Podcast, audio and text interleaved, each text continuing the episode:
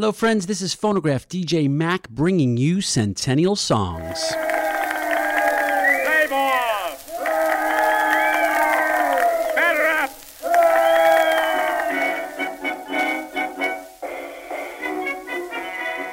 We've all heard of the one hit wonder, but this takes on a different meaning if it relates to baseball. Since it was opening day this week, I thought I'd present the greatest baseball poem ever written. While I'm not a sports guy, I very much appreciate the uniquely American history of this game and how popular music is closely tied to this national pastime. From murky British roots came this game. Why is it so popular is the subject for someone else, but the songs that have become part of the game are my area. The unofficial anthem for the game is undoubtedly Take Me Out to the Ball Game, written by Jack Norworth and Albert von Tilzer in 1908. Curiously, they'd never even seen a baseball game before that. But Tin Pan Alley's drive to attach popular subjects to popular songs is one of the many tricks of their trade. The song was first performed by Edward M. Favor, but made popular by Norworth and his wife, Nora Bayes, on the vaudeville circuit. Other baseball tunes include The Baseball Girl by Ray Cox, The Baseball Slide, The Baseball Rag. There's a lot of them. But the one we'll hear today is not a song but a dialogue record. Casey at the Bat was written in 1888 by Ernest Thayer and published that same year in the San Francisco Examiner. It was William De Wolf Hopper who became the voice of Casey. While born into a privileged life in 1858, his father, a wealthy lawyer, died when he was six years old, but left an amount sizable enough to sustain him and his mother.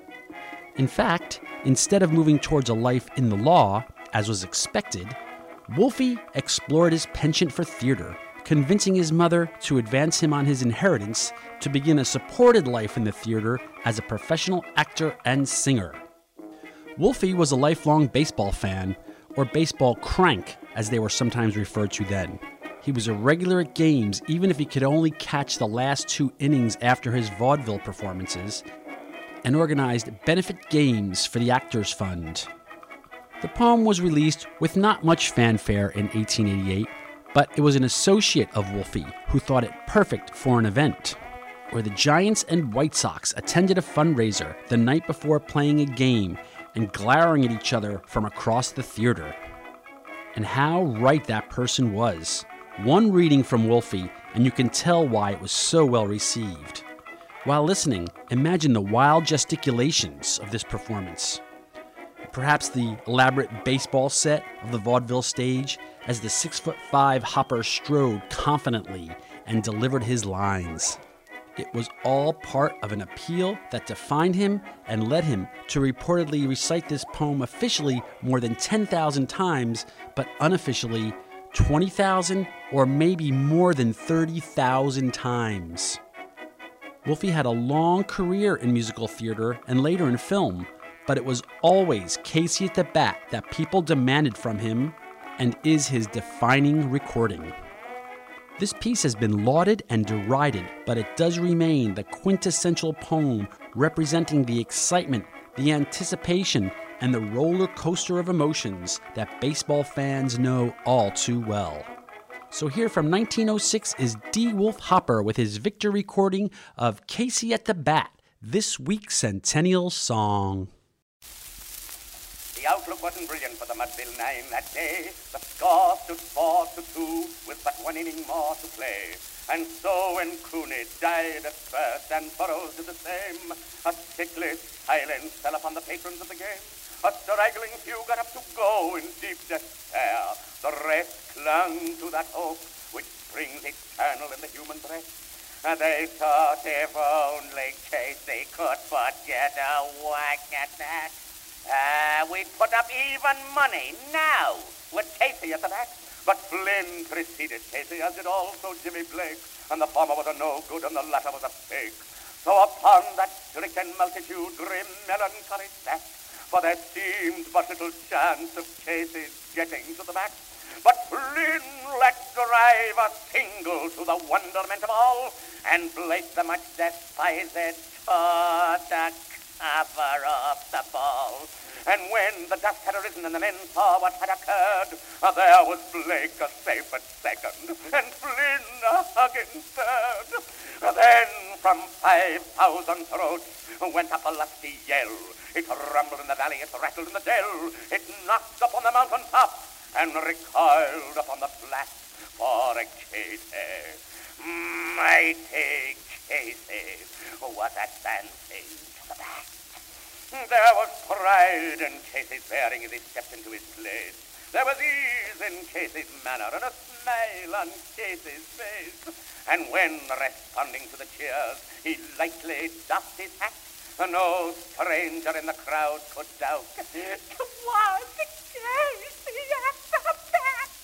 Ten thousand eyes were on him as he rubbed his hands with dirt. Ten thousand hands applauded as he wiped them on his shirt. And when the writhing pitcher ground the ball into his hip, defiance gleamed in Casey's eye. A sneer curled Casey's lip. And now the leather-covered spear comes whirling through the air. And Casey stood watching it in lofty grandeur there. Close by the sturdy batsman the ball unheeded sped.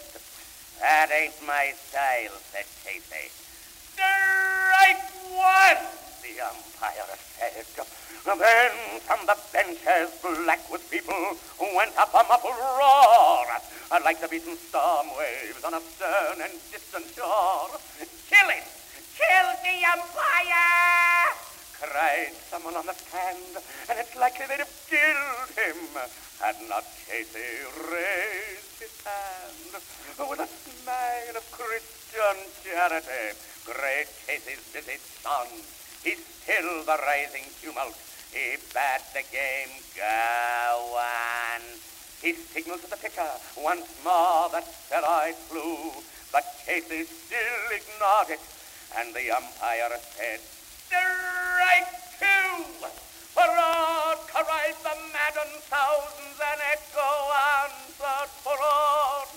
But one scornful look from Casey, and the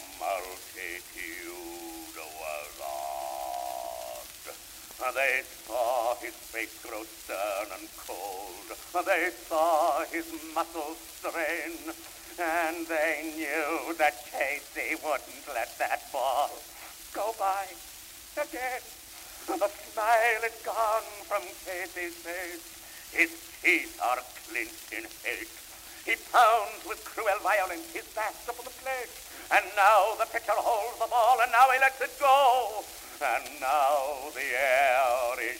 shattered uh, by the force of Casey's blow. Oh, somewhere in this favored land, the sun is shining bright. Somewhere bands are playing, and somewhere hearts are light. Somewhere men are laughing, and somewhere children shout.